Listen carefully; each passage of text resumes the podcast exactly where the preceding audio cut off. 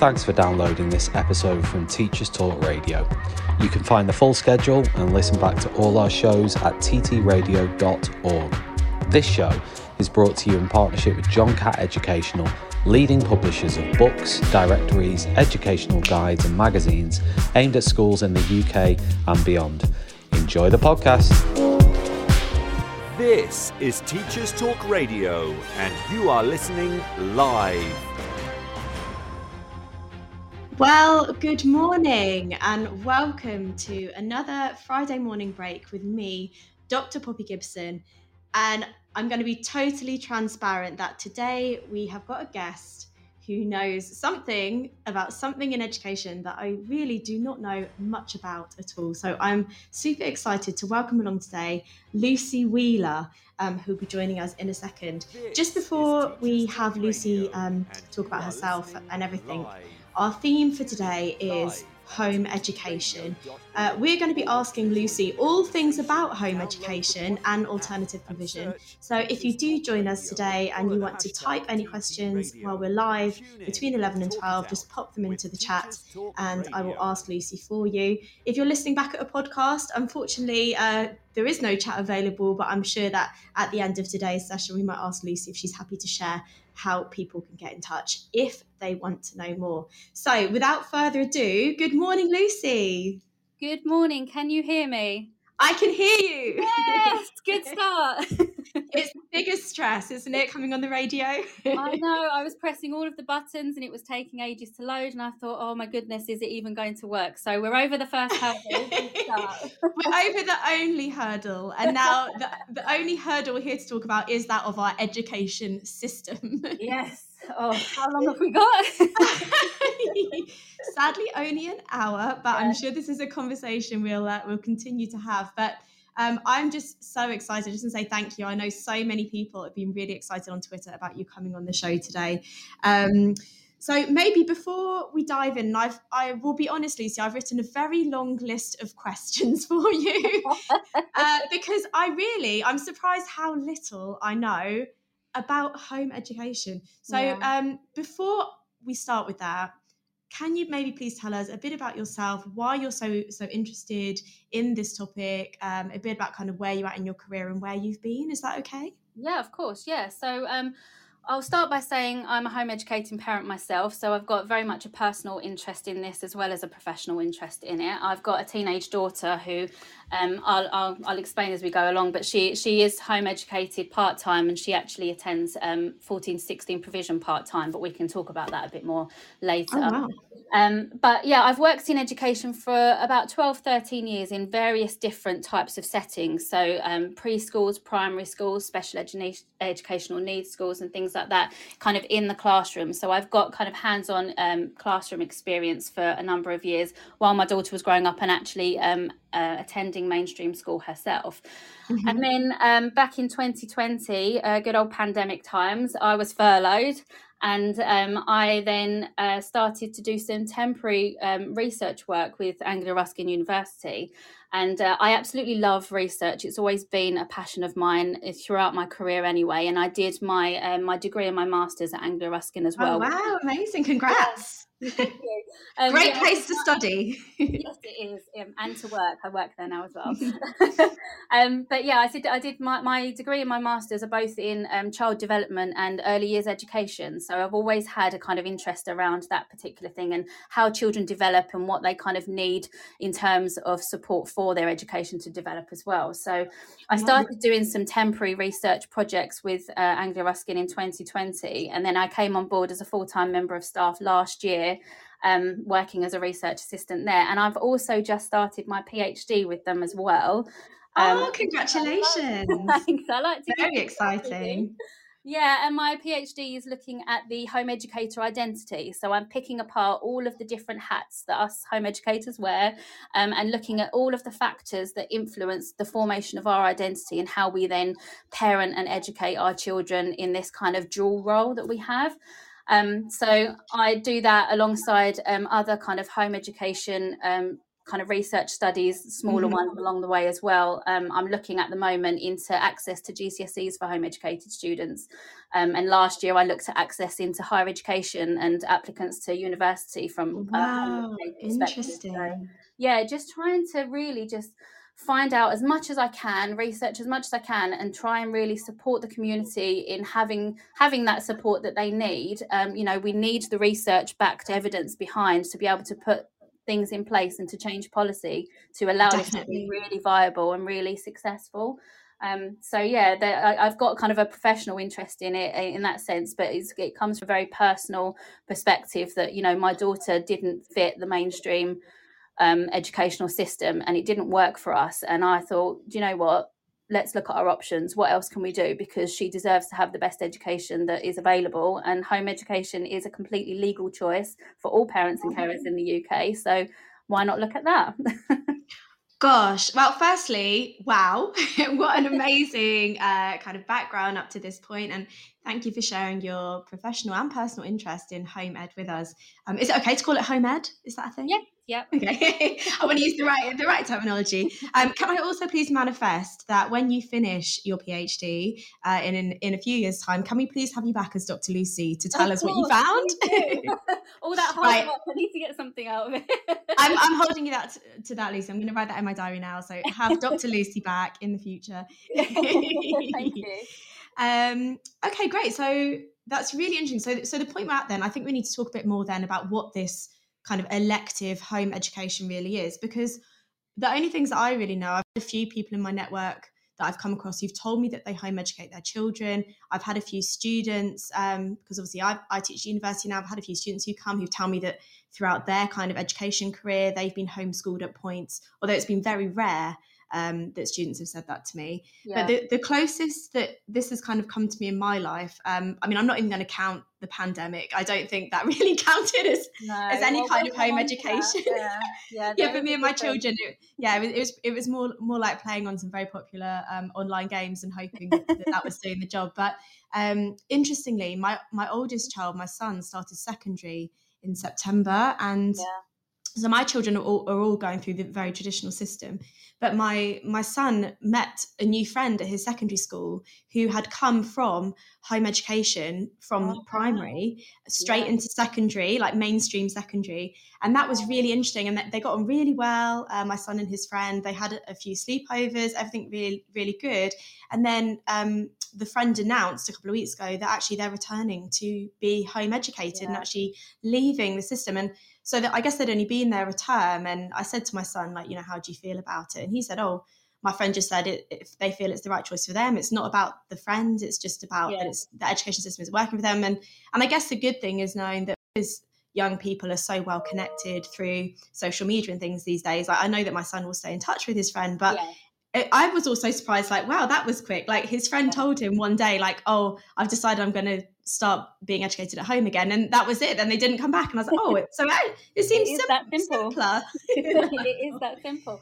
And do you know what? It, it's uh, for lots of people that I speak to, it's normally the other way around. Is that they they've they've attended in primary school and then they don't for secondary school. Um, I hear a lot less stories of people home ed through primary and then choosing to go into the secondary school system. Oh, really? um, but I do often hear people kind of doing this trial and error type thing where they'll go in and say, actually, because you find with a lot of parents as well that if their young person has expressed a want to try school, if they've been home educated, but they've maybe seen um, friends that they've made go into school and they, they've got an interest and they say, oh, actually, I want to try it, I want to see if I like it um, and parents generally, if, if they're choosing to home ed, it's it's it's generally because they want to follow their young person's lead in education. So if that person says to them, "I want to try school," um, some parents will then send their child to school to try it. And a lot of the time, I hear stories of that child then going, "Actually, this isn't." This isn't what I want. Um, you know, it can be too overwhelming, um, especially mm-hmm. if they're used to a particular way of learning. And the school system is very different. So uh, that does happen quite often. Um, I hear in, in people's experiences that I talk to. Amazing. So I guess it, it sounds, you know, like most people are, are, having it led by the child. So that that sounds really good. So maybe can you tell us a bit more then what what this really means to have yeah. this elective home education? Yeah, so elective home education, it is a legal choice for parents and carers. And basically, what it means is that the parent or carer um, has chosen to take full responsibility of educating their child. Now, this means that the child will no longer attend a mainstream school setting, but will instead remain at home and be educated under the full responsibility of the parent or legal guardian. Um, that doesn't necessarily mean that it will be the parent or guardian doing the educating themselves, although sometimes it is.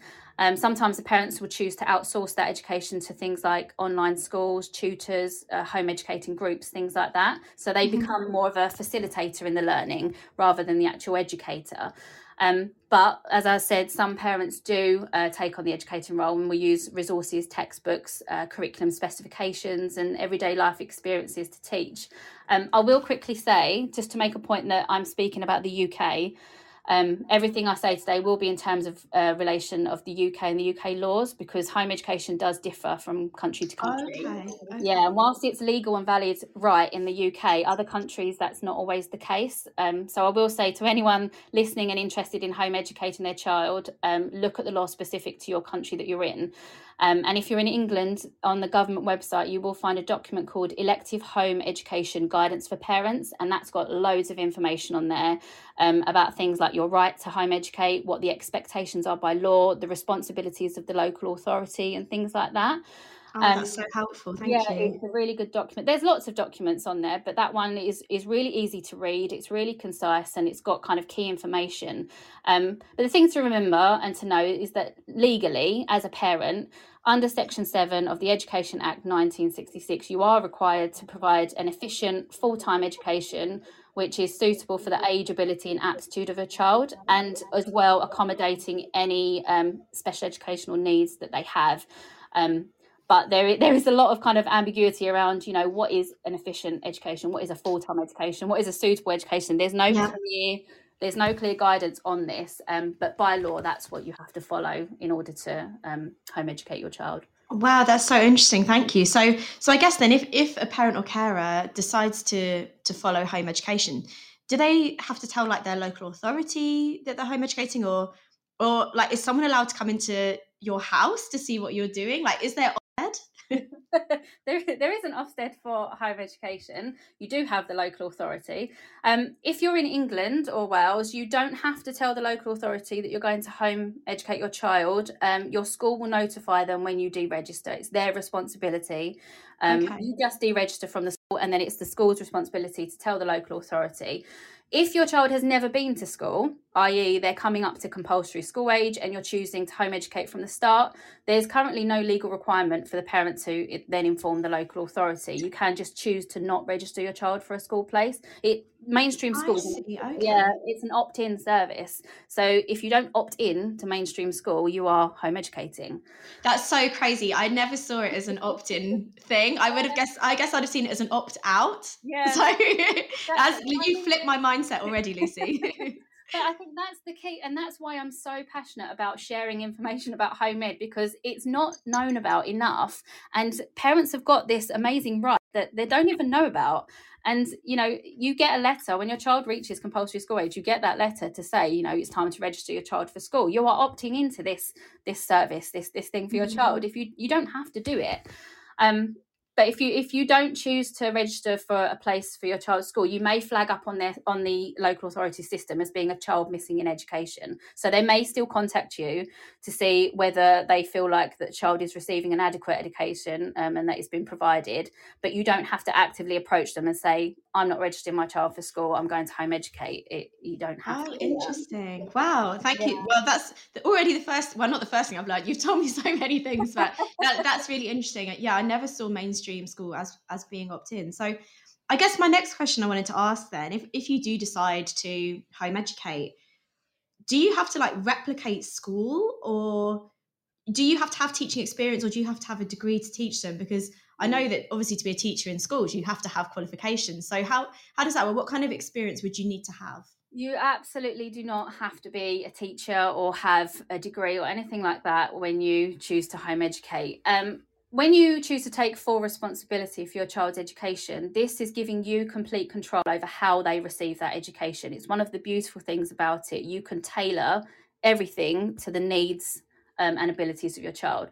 Okay. Parents aren't re- required to replicate the school educational delivery. Um, you don't have to replicate school hours. You don't have to do exam times. You don't have to follow a timetable. You don't even have to follow a set curriculum. This is all down to the parent to decide what is best for their child or children and what they need to do.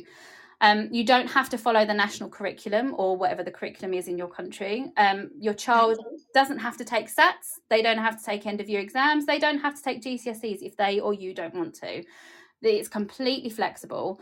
The approach that you choose to take with your child is up to you. So, as long as you can demonstrate that you are providing um, this full and efficient education for them, then you are doing exactly what you're being asked to do. In terms of educational approaches and philosophies, parents might decide to go down the route of something like unschooling. They may choose to have a semi structured approach to learning, or they may even feel like that the national curriculum actually it does work for them but they just want to deliver okay. themselves at home. You know there's no there's no right or wrong way to educate your child. Okay so it's like there's different pathways then yeah. within homeschooling. Oh, interesting. oh, yeah definitely. So you choose the best way that's for you. So you just want to deliver it in the right way that's best for them as an individual. And i will say sometimes this may take a bit of playing around with different approaches to find what does work for you and for them like mm-hmm my own experience with my daughter, she was deregistered from mainstream school when she was 14. So she was in year nine. So we did all of primary school. She went she went to preschool, she went through all of primary school, and we went through years seven, eight, and nine uh, in secondary okay. school. So she did a lot of mainstream school.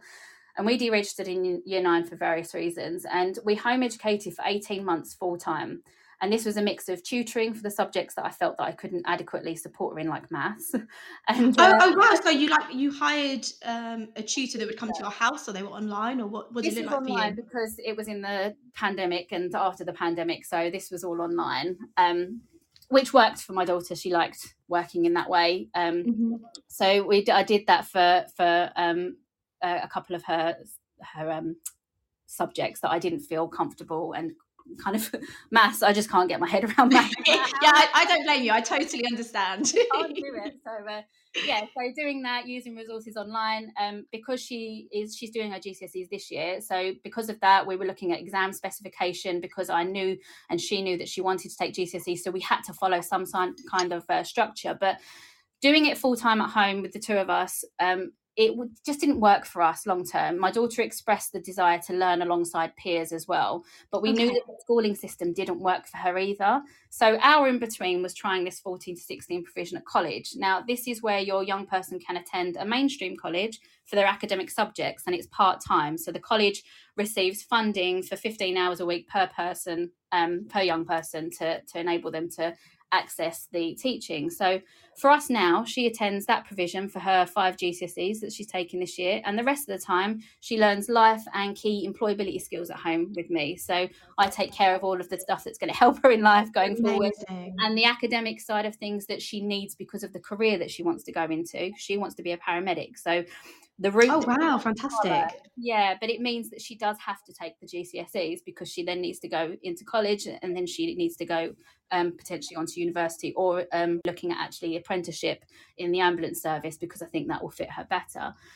But you know, we've kind of juggled things about and we tried full time home ed, it didn't work. So then we tried this part time provision and then mm-hmm. part time home ed, and this works for us. So it, it's just the wonderful thing about home education is that you can constantly reflect on your learner and you can adapt as they adapt. So, what works one year may need tweaking for the following year. And mm-hmm. because you home educate, you can do that. You can adapt, you can reflect, and you can change any aspect of any learning at any time to suit your child's needs. Um, That's fantastic. So, so it's like a totally personalised yeah. curriculum every day. exactly, which can for your one learner. yeah, it can be exhausting as a as a parent to have to do that, but you, when you start seeing the results in in your child it, it's amazing. Um, and i will just quickly say um, about qualifications as well and, and, teaching your child and as i said you don't need those. Um, but if there are certain subjects that your child wants to learn and you don't feel you have adequate knowledge to support, you can outsource to a tutor or online school. Like like I said, maths with me. Yeah, I, I, hadn't even thought of that. So yeah, so you're not actually on your own. You can still no, no, use... no. And that's really nice to get the support from people who are subject specific as well. But do you know what's even better than outsourcing to that? is learning alongside your child. The best thing you can do is show your child that actually nobody knows everything, even us mm. adults, we don't know everything. We're all constantly learning. And that question that you've asked me, or that subject that you want to know more about, I don't actually know about it myself. So let's learn it together. Oh, I love that. That's like really good role model, like a real life, lifelong learner. That's fantastic. You're, you're actually teaching your child how to find out information, how to plan a topic, how to research, how to find reputable and trustworthy sources. How do you analyze information and synthesize it all together? These are skills that will really benefit them going on into life for lots of different situations. So if you mm-hmm. can learn alongside them, I personally think that's the best way to tackle anything because they then become more relaxed and and you know a lot of home educators they won't say that they're teachers they won't say that they're educators they'll say they're facilitators of learning because they're helping their child find ways of learning. Wow that's interesting. I love that facilitators. Yeah that's definitely a word we started using in in our traditional system so i, I like that. And um I guess, I guess my my question is there then. You you mentioned that your daughter said she wanted to learn alongside peers. I think the main the main thing that has made me never even consider home education for my children, although I love all the, the nice things you're mentioning there, is the so- socialization because I guess yeah. I would worry if my child, you know, obviously I've got other children in the family, but the chance for them to be with other people their same age or I guess mm. a lot of people I think must worry about how their child will socialize if if they're not at school. Like, have you seen that being an issue? Like, is there a big home ed community or? This is one of the main and biggest questions asked around home education is around socialization. People are genuinely very concerned that their child's socialization socialization will be affected, especially if their child's an only child. Um, now, while socialization concerns are very valid, I do want to reassure that this is a very personalized thing and it will depend on the circumstance of each family. Um, a lot mm-hmm. of people who already home educate will respond to this by explaining all the ways in the way in which actually their child socializes better now that they are out of school. You know, think of all the clubs they go to, the groups that the child can now attend both during school time and outside. Um, meeting friends yeah with their with their children is also another way to socialize naturally when out shopping at the park chances for socialization with other people occur all the time. But not just thinking of it from an activity perspective. When we look at socialization that happens in school controversially it could be suggested that this socialization is less natural and more forced. So you know okay that's interesting. Yeah i mean just thinking like in what other situation in life are you told that you have to socialize with people only of the same age band as you? You know in a class of 30 the children are socializing with all children all of the same age. And also yeah. there's potentially less opportunity in this environment to choose to socialize with people that have the same interests as you. Whereas if you attend gymnastics or scouts or photography course you're socializing with others who have that same interest as you. And they may be older they may be younger they may be from a diverse range of backgrounds and experiences and you might not get that in a typical year four class of 30 students so you could argue um, also, what about playtime and lunchtime? The children in school can all mix and mingle and meet other children there. And yes, while this does happen for some, from experiences that I've heard from teachers in schools, children do usually stay in the same or similar class bubbles of friendships that they're used to. So it doesn't necessarily have that mix as well. So it, it does need to be something that you kind of you do need to be a bit more critical about it thinking mm-hmm. on, on both sides of things. You know what does school offer? Is that better? What can home offer? Is that better? You know? And i do remember a quote from a teacher that i heard talking about this who said that some people say that home educated children um, that they know are all socially awkward. And her response as a teacher was that she actually knew a lot of children attending mainstream school who also found social situations challenging and as a result were not confident. Yeah. So actually, rather than stereotyping home education as being social, um, socially awkward children, it's better mm-hmm. to kind of acknowledge that there are a range of young people generally in life that find social situations hard. And that doesn't necessarily mean that it's a result of being home educated. And you know it it socialization is what you make of it um so if you can get your child out and about doing things like clubs and groups. Even things like something quite controversial as like online video games. I know there's a lot of discussion around online video games how much of a benefit are they to children's learning and that. But that social environment and, and the skills that you learn you know as long as you're making it paramount that it's safe what they're doing so things even children that are not comfortable going out and socializing but feel more comfortable doing it in an online way you know the world is changing and we need to adapt. And there are other ways to socialize aside from putting 30 children in a classroom and, and saying that that's the only way. Definitely, and and I, I, totally agree with you're saying because I guess that's what I've seen at university level. When I've gone from teaching in the classroom in the primary school where everyone's the same age.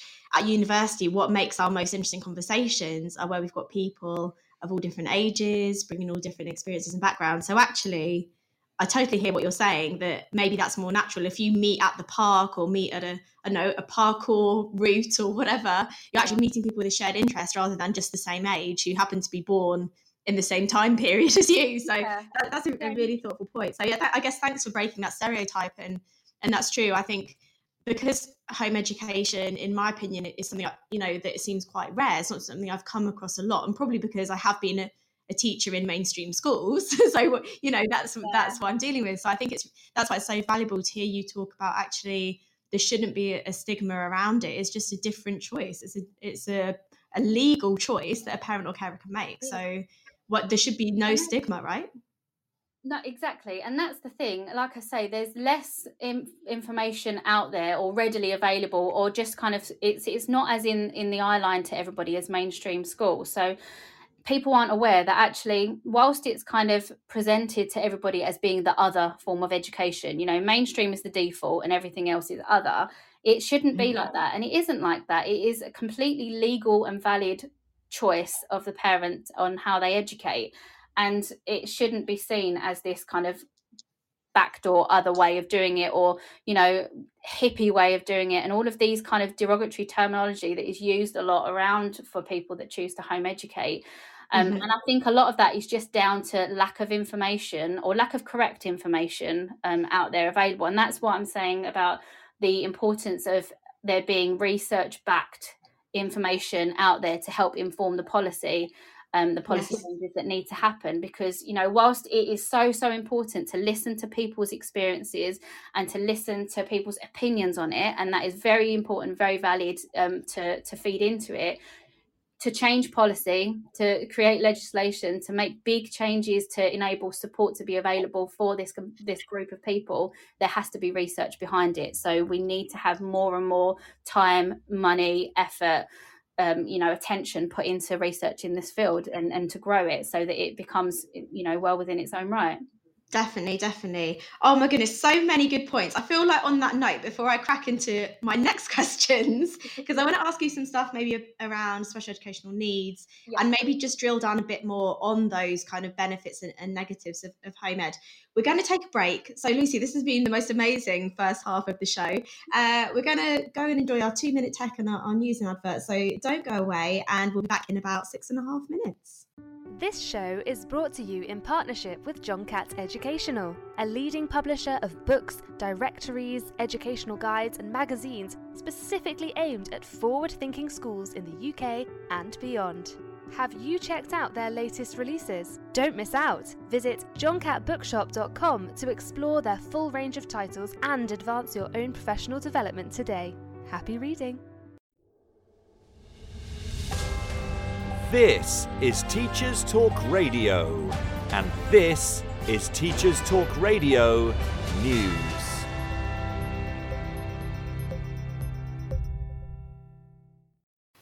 At the National Higher Education Conference, Unison Assistant General Secretary Jon Richards opened proceedings with a damning critique of the government's approach towards university education, according to Unison's own website. Mr Richards focused on out of touch ministers who fail to understand the current funding crisis and pointed out that the funding models across the UK seem to be broken. He cited the issue of limited government funding as causing a de facto cap on student numbers and accused the government of trashing the UK's reputation for higher education in Europe, leading to big drops in the numbers of overseas students a story covered by Teachers Talk Radio News last week. Mr. Richards went on to assert that those in government do not understand the cost of living crisis because they've never had to face it. Strike action by those working in the HE sector has been part of a wave of action taken by unions across a range of public sectors in recent weeks. The last week saw the release of details of government plans to revamp children's social care in England. BBC News reported on the plan for more early support for families and the extra £200 million funding for the next two years. Last year, a review warned that tens of thousands more children could end up in care without additional funding and reform. The plan has faced criticism that many of the changes are being rolled out as localised pilots rather than a national programme. The government plans to put families at the heart of the reform and intends to provide better support for all vulnerable children in order to reduce the need for crisis intervention. There will be pilots in 12 local authorities which will deliver more early support for families struggling with addiction, domestic abuse, and poor mental health. There will also be more family type placement for children in care with relatives, friends, or foster families. Other changes include plans to recruit more foster carers, a simpler process and more support for relatives or friends who take on children, a rise in the leaving care allowance, and support for councils to recruit and retain more social workers. Economic, Constitutional and Social Policy Forum Politeia has published an article focusing on its views of the proposed changes to the school's history curriculum. The publication History, Whose History? The Battle for the School Curriculum features three historians' views on the proposals. The government's plan for reform came in response to recommendations from the Commission on Race and Ethnic Disparities. The plan for a new model history curriculum for pupils to see themselves as integral parts of what makes up the UK today was proposed. The essays included in the publication focusing on the responses of a variety of academics who all appear to conclude that there is no need for the proposed changes because diversity is already built in the current programme. Further details of the publication and forum for debate can be found on the Politeia website. Finally, a school principal in a rural part of Northern Ireland has expressed concerns over safety after it emerged that recruitment of lollipop men and women is being frozen. It comes as part of a drive to save money. The current power sharing deadlock in Stormont meant no budget could be agreed and significant cuts needed to be made. The principal of a rural primary school, Donna Winters, told the BBC that until recently there had been consistent crossing patrol staff that have been vital in making sure pupils can cross roads safely, but that they have not had staff since December. The school has had to resort to employing a patrol staff member directly, and when they are absent, teaching and support staff have to fill in. Ms. Winters went on to point out that safety was not an area where cuts should be made. This has been your Teachers Talk Radio News with Joe Fox. This is 2 Minute Tech with Steve Woods, your tech briefing on Teachers Talk Radio. Hello, it's Safer Internet Week, with the official day being on the 7th of February. This year, the UK Safer Internet Centre focuses on Want to Talk About It, making space for conversation online. They've got loads of educational resources on the website saferinternet.org.uk, banded into 3 to 7, 7 to 11, 11 to 14, and 14 to 18 years of age. They are even translated into Welsh and have adapted resources for SEND and ALN. So, they have pretty much covered all bases. You need to take a look. But why do we need to get our young people talking about this? Well, let me try and give you an idea in one breath. With an estimated 5.16 billion people using the internet, that's 64.4% of the world's population. It's estimated that around 500,000 predators pose a threat to young people daily, with the main target being 12 to 15 year old children. With a quick search of statistics from the internet, I found supposedly 1 in 25 children will be manipulated in some way this year, and 80% of predatory behaviour will be through social media. This coupled with only 15% of parents actually knowing what their children are doing online makes this an issue which definitely needs to be talked about with our young people. To get some perspective on this, every 60 seconds, TikTok users watch over 167 million videos. Data never sleeps. We need to know how to stay safe because the sheer volume of data means it cannot effectively be policed. Please send your thoughts amongst the 575,000 other posts every 60 seconds on Twitter at TT Radio Official. I'm Steve Woods, and that was 2 Minute Tech. 2 Minute Tech with Steve Woods, your tech briefing on Teachers Talk Radio. So, welcome back to the Friday morning break with me, Dr. Poppy Gibson. And today we are talking about home education. Um, and we have got our guest, Lucy Wheeler, joining us to talk about why parents and carers might make that legal decision to home educate their child and what are some of those negatives, those positives around choosing to home educate.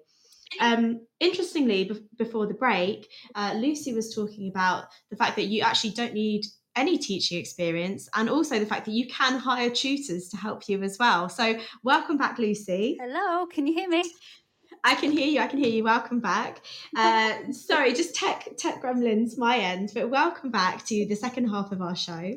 Um, and I'm really excited uh, that we've still got some more time left because I have a few more questions to ask you, if that's okay. No problem. um, so I know that you you kind of mentioned about you found most people kind of go to one type of school and then leave. Um, how difficult is it if your child is already in a school mm-hmm. to go about removing them to home educate? How might someone do that if, if they wanted to make that decision? It's really it's not difficult at all. Um, it is a really straightforward process mostly. Um, there are a few caveats on that but again i can only talk about the uk here as well. So if anywhere in the uk uh, anywhere outside the uk sorry then please check the requirements of your country. But in the uk if you're in england and wales you can simply send a letter of deregistration to your school.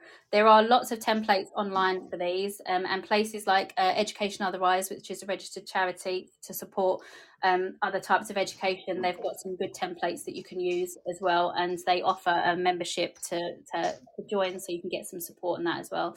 Um, but the letter will simply state that you are removing your child from the school roll and choosing to home educate them. Once this letter has been sent in, you are free to home educate your child. It is as simple as that. You don't have to get a response from them. The letter you sending in is enough for you to start to begin your home ed journey. Um, I'd recommend keeping a log of what you send just as proof. And some people do hand mm-hmm. deliver the letter just to make sure. But an emailed letter is sufficient. I emailed my letter in. I did get a response from the school. Um, a lot of the time, the schools will come back at you and try to ask you to attend a meeting to discuss your decision, see what they can do to change your mind and support the young person to stay at the school with them. If you want to do that, you absolutely can. But you are under no obligation to. You don't have to have the meeting um, you sending in the letter and saying that you want to deregister is enough. It's then the school's responsibility, as I said before, to notify the local authority of this. And then usually the local authority will reach out to you over the coming months and make some sort of contact. I say usually because they don't always, um, mm-hmm. but sometimes they do.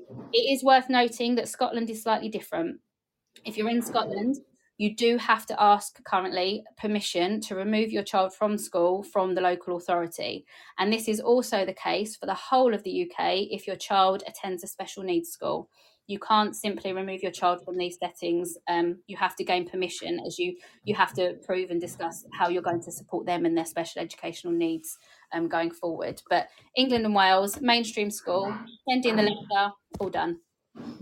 Interesting. So so then you're saying some people, you know, depending on the needs of their child, might decide to home educate. What what does it look like in England? Like, can you home educate your child if they have special educational needs, and how would you do that? Because I guess, in, if children are in school with, um, you know, identified SEND, they might have extra support or yep. differentiated planning. So I guess does does that make it more difficult to home educate?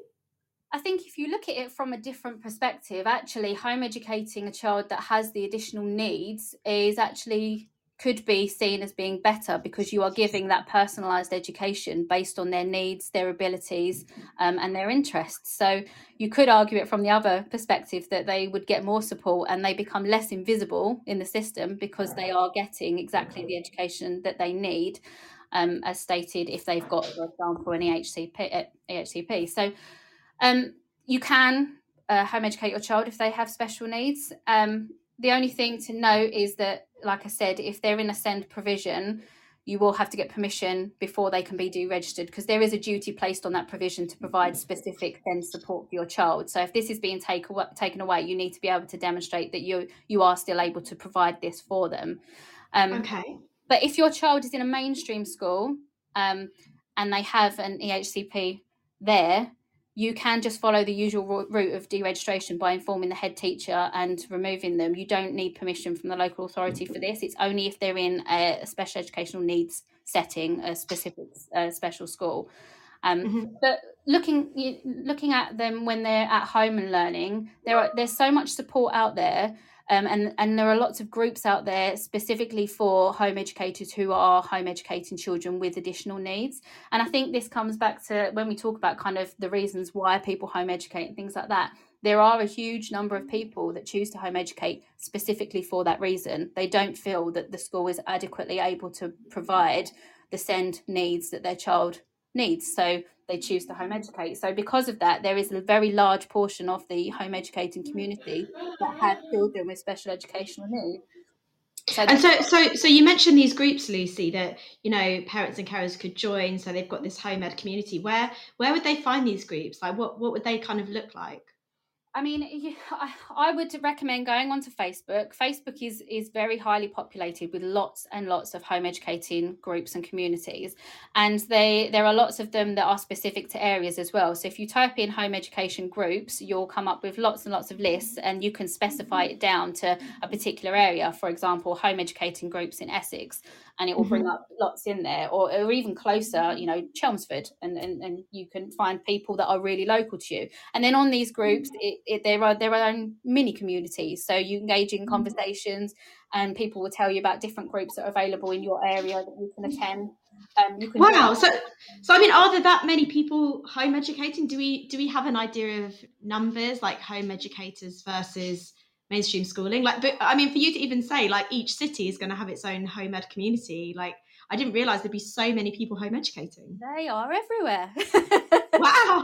Lots of us around um i can't give you numbers because of the reasoning behind that because it's it, you don't have to register to, to home educate. You don't have to uh, tell the local authority or anything like that that you home educate. So there are no firm statistics. There are statistics out there based on people that have registered um, and, and, things like that, but they're not. I, I wouldn't say they're very accurate because you don't have to. You know, people that never send their children to school and then home educate from the start. You know, you won't necessarily know about those particular children. Um, which is, you know, which causes a lot of problems on the flip side of things a lot of people worry about safeguarding and keeping these children safe that are kind of off the radar uh, again mm-hmm. that's a whole other discussion for another time but it there are so many people choosing to home educate and you know there has been a, a, bit of a peak since the pandemic because people were able to home educate or homeschool sorry through the pandemic and and kind of try before you buy um, and yeah, exactly what I did. We we did it through the pandemic, and I was like, oh my goodness, my child is thriving. Like, why haven't I done this sooner? Amazing. So, I mean, I mean, Lucy, I love that it worked out for you. I I tried before I bought, and I definitely did not want to buy that product. And we de- we definitely returned to school in in yeah. case of my children, but I hear a Can lot I just, of that as well. Yeah, I'm, I'm actually. It depends very much on the child and, and the parent or carer. But another question that's just occurred to me, if it's okay to ask. So you said, of you know, if your child has um, a special educational need or disability, actually being able to provide that daily personalized education could be could be so empowering you know and also i know a lot of friends with um, children with particular diagnoses part of part of the difficulty is even getting them out of the house in the morning so i suppose you've not got those issues but mm.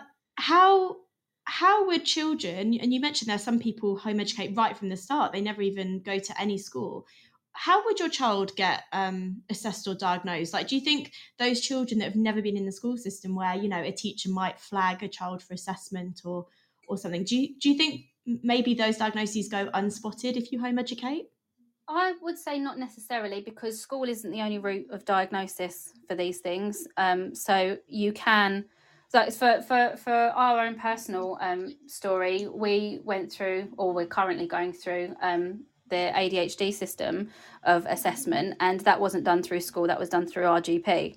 So there are other routes to to go into the assessment or diagnosis assessment um, system Mm-hmm. Not necessarily. And because we home educate, you know, we got all the typical things of being sent. This is the questionnaire that you have to send to your school for mm-hmm. us to get information back from your school. And I was like, well, we home educate, so we don't have access to that. So the alternative is um, a friend or a family member can fill in that questionnaire and send it in. So there, there are other ways and routes to go down to get a diagnosis if that's what you want for your particular child. So I wouldn't worry too much of missing out on that particular element of it if you feel that your child may need to go down the diagnosis or assessment route at some point. You know, it doesn't have to be done through through school. Okay, brilliant. That's that, that's good to know. I hadn't thought of that actually, and I suppose in a way, the fact you're spending so much time with your your child you know without them going to school for for six hours a day or whatever maybe it's more likely you might spot some of those behaviors or symptoms that might need to be assessed so okay that's a, that's a really thoughtful point thank you and i think i think as well thinking about um, any kind of uh, send needs at home like something as simple as you know if your child struggles with sleep at night time and then you're getting them up first thing in the morning and then putting them in for six and a half hours at school when they're absolutely shattered because they were so you know wired through the night that they couldn't shut off or they were having you know had a meltdown in the middle of the night and, and couldn't get back to sleep you're then sending a very dysregulated um, child into a very stressful social situation. Whereas you know if you're homeschooling let them have a lay in let them catch up with their sleep and start school at midday. It doesn't matter. They're still yeah, doing it to the optimum of their of their needs. So and you've got that flexibility then to to set your timetable. That's fantastic. Uh, right lucy i've got three questions left. Okay. we've got about 10 minutes to go. I'll try and be concise no it's great. I'm, I'm loving how much i'm learning today. It's so enlightening. So um, i've kind of got two two more things i want to ask you about home education which is our theme on the show today and then and then just one fun one at the end. And i you can probably guess what it's going to be about. For those for those people um, listening who aren't sure, you're you're in for a treat. Lucy and I have something else in common apart from loving education, being passionate educators. So, um, so the, the next question I want to ask because I guess the one benefit of mainstream school for many people, including me, um, is the fact that it's free. And I think having free education is is so incredible here in the UK, and knowing that we can send our child to be educated for free. I guess my question is, how much does it cost to home educate your child, and and does it cost a lot? And if it does, can you get help with those costs? I, I don't really know kind of what that looks like. Yeah, um, unfortunately, this isn't going to be kind of a, a, conversion question for a lot of people because it it does cost um, and there is very little in terms of help that you can get um, it does vary from person to person but you do need to consider costs for things like resources days out textbooks tutors you know exams stationery and of course you can spend as much or as little as you want. There are lots and lots of free resources out there so many free resources out there for home educators and you don't mm-hmm. have to use tutors or online learning. But these are things to consider cost wise when you're kind of up the options um, and home educators also get discounts at some educational places when visiting, just like a school group would. So there's that to bear in mind as well. You just kind of have to look for it, and sometimes you have to ask for it. It's not a given as a home educator. So you do have to be a bit bold in, in kind of asking for things. But there are lots of free educational trips that you can do, you know, museums, mm-hmm. libraries, free events, stuff like that. Be a bit savvy with it if you want to and need to save money. Um, you will, however, if you choose to do something like GCSEs, you do have to pay the exam costs um, and any kind of um, accessibility needs that you that you need to have, and things like textbooks if you're using them. Because if you're taking exams, you will need to follow some sort of curriculum in order to pass the exam. Um, and another thing to consider cost wise is how many children you have. Remember, if you've got more than one, these costs will increase because it will be for each child as well. I do hear lots of stories of families that do it on a low budget, so it is possible. Um, but in terms of financial support, there isn't really any that I'm aware of. Um, okay. The parent, you know, you've chosen to remove your child from the mainstream education system, so you have agreed to take full responsibility for them and their education, and this does mean financially too. I do know, I have heard that some local authorities can offer a little bit of financial support, but I'm not quite sure of the eligibility of this. And you know, as a general rule, you've taken the responsibility on yourself. So any cost that you incurred, you unfortunately do have to fund yourself. Okay, thanks, Lucy. No, that that's good to know. So, so, so maybe one of the disadvantages then. um, so that kind of brings me on to my penultimate question. Then, it just to summarise, and you, you've told us so much on the show today about why people might choose to home educate. Could you maybe summarise what what do you think then are those top advantages and maybe those those negatives that we have to acknowledge if we want to go into this with our eyes open? Yeah, I'll start with the negatives because it's always good to end on a positive. okay, I like it. I like your style, Lucy. but also, it's important to acknowledge that there are potential kind of cons, negatives, because I'm not here to say home education is the best thing. Don't go to school, do home education. School works for some children, and I'm very much an advocate for every child learning in the best way. So I'm not saying that home ed is the only way to go. Um, so it's important for me to acknowledge that there are some things that you would need to consider that could be seen as slightly negative. Um, we've already spoken about the cost implications. You are fully responsible for all of the costs involved.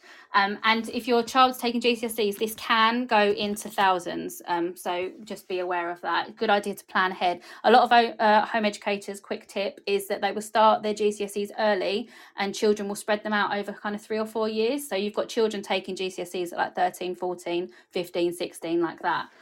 Um, time it can be time consuming depending on how you wish to deliver education. If you want something that's more of a structured route even things such as printing off worksheets if you want to do that sourcing things to do writing things up planning it it all takes up time. So if you're working alongside trying to do it or you're a single parent where this all falls onto you it could be seen as a bit of a negative um, again, as we mentioned earlier, socialization, this could be seen as a negative thing, especially if your young person struggles in this way. So bear that in mind.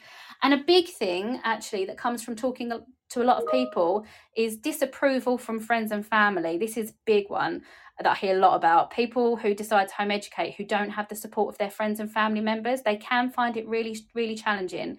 Um, we don't have time to go into depth this today, but this is very real for a lot of families and it does impact on a big scale. So it's not to say that you can't do it if you don't have the support of your friends and families, but it's worth considering what you feel this this would impact on your experience. Um, but benefits, um, it is very personalised uh, way of giving education to a young person. It's based on their needs, their interests, their abilities. They're getting that one to one learning experience, and they are also able to work at their own pace, which is key. Um, being able to tailor your child's education to the career route they're taking, which is a big benefit for myself and, and my daughter. She wants to be a paramedic, mm-hmm. so everything that she learns is giving her the skills um, that she needs for the job that she so desperately wants to go into. Amazing. Right um, giving the opportunity to the young person who feels anxious, unsafe, or overwhelmed in school the chance to learn in a safe, comfortable, and familiar environment. And just the flexibility of teaching what you want, teaching what your child's interested and passionate about, and planning to your own schedule based on your own individual family needs. I think that that's just ultimate. Wow, amazing! And that you somehow managed to summarize it in a nutshell. That's fantastic. Really and that that was really good. It shows how well you know your um, subject. So thanks for kind of pointing out those things that people who are considering home education really need to be aware of. And I think yeah. that's key what you're saying about a network because I think you know that the old saying like it takes a village to raise a child and. Yeah and, yeah. and I suppose when you haven't got the school at being part of your village, um, then it's even more important perhaps that if you don't have friends and family support, that you're finding that support through, yeah. like you say, the home education, wider community, and Absolutely. and you know maybe making new friends as well. I guess because yeah. you're going to find people with with the same interest, the same kind of you know ethos about education as you. So potential for, for new networks. Yeah, sorry. I was just going to say the home ed community is, is, incredibly supportive as well and really welcoming. So it, it's it's a great one to be part of if you want to. That's lovely. Thanks, Lucy. Um, so wow, I feel like I feel like I've learned so much. You you've kind of home educated me. You've studio educated me in the radio studio this morning, Lucy. So I thought um, after all that, talking about all that hard work you've been doing as a home educator, maybe we could end talking then what do you do outside of that? I guess it must be even more important to find some downtime because your home is, is being the school.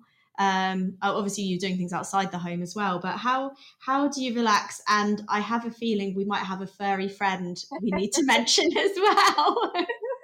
Although I don't know that my furry friend is any le- any less stressful because my, my furry friend is, is a little reactive furry friend. So she takes lots of training from me as well. So Ta- tell us all about her. What's her name and, and her tell name, us about her. Her name's Skylar. She's a she's a German Shepherd cross with a Belgian Malinois, um, and she's just turned two. So she's very much a handful. She's the most loving, loyal, wonderful dog in the world, but she is incredibly reactive, and we're having to do lots and lots of work on on kind of how how we live with this reactivity. Um, she she came from not very good breeders, um, so didn't have the best start in life. So it was a little bit of a rescue, and I've spent you know the last two years trying to reassure her that life is okay. she doesn't have to be scared and worried of everyone and everything. Um, but because of that, she's become incredibly protective of me. She imprinted on me quite early, so um, she she loves me so so much. She doesn't like anyone else coming near me. Oh, so, yeah, she's, she's your own personal guardian, Lucy. She is, and she's the most. When she trusts someone, she's the most loving, loyal, amazing dog ever. Um, it's just working on how to get her to trust that when I say it's okay, it's okay, and she can relax and stand down from her guard, which she doesn't regularly do. But I think that's the Malinois in her. She is constantly on guard and and protecting her family. But yeah, to, to have downtime, we quite often do lots and lots of walking out and about. And, you know, if I'm not if I'm not focusing on how um, education works for children, I'm educating myself on how to work with um, training reactive dogs. And I, I, want to do my um, behaviourist certificate as well so that I can help other wow. people. Because I think when I first got Skylar, it was such a, a lonely thing to go through because she was so reactive. I was really stuck with where I could go, who I could see, what I could do. And um, it became really, really lonely, and I didn't really know who to reach out to. So um, I want to kind of train up in canine behaviorism so that I can support other people that have dogs like that on a more kind of mental health and emotional owner basis to say, actually, I know it's really lonely, but you can get through it. oh, so it seems like you are a born educator, Lucy, whether it's your own daughter, other people's children, or your dog and other dog owners. That's yeah, amazing. Just, so I don't like my brain to rest really. If I'm not doing one thing, I'll switch and do something else. that, that's amazing. I think um, learning is so empowering and actually don't feel bad that you that learning is your downtime like I, I totally get it too and i feel like we'll have to arrange a, a doggy date with your um Belgian Mal and, and German Shepherd cross with my German Shepherd. Maybe when we're feeling very brave and uh, when we have caffeine, we will have to attempt that because I think that yeah. will be fun.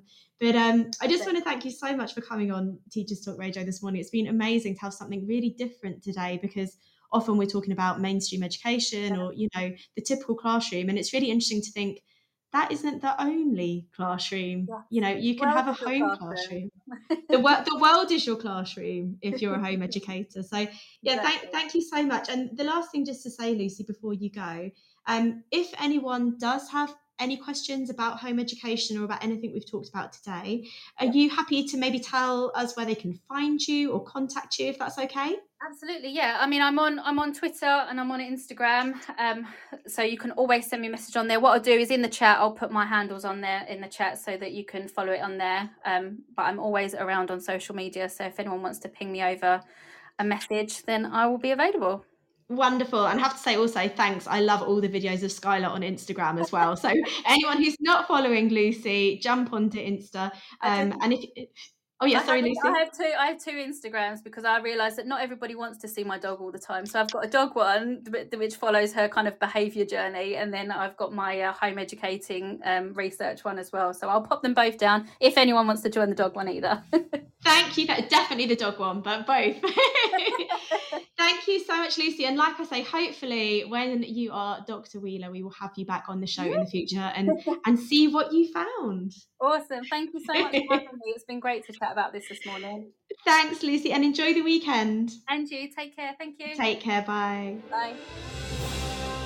You've been listening to Teachers Talk Radio.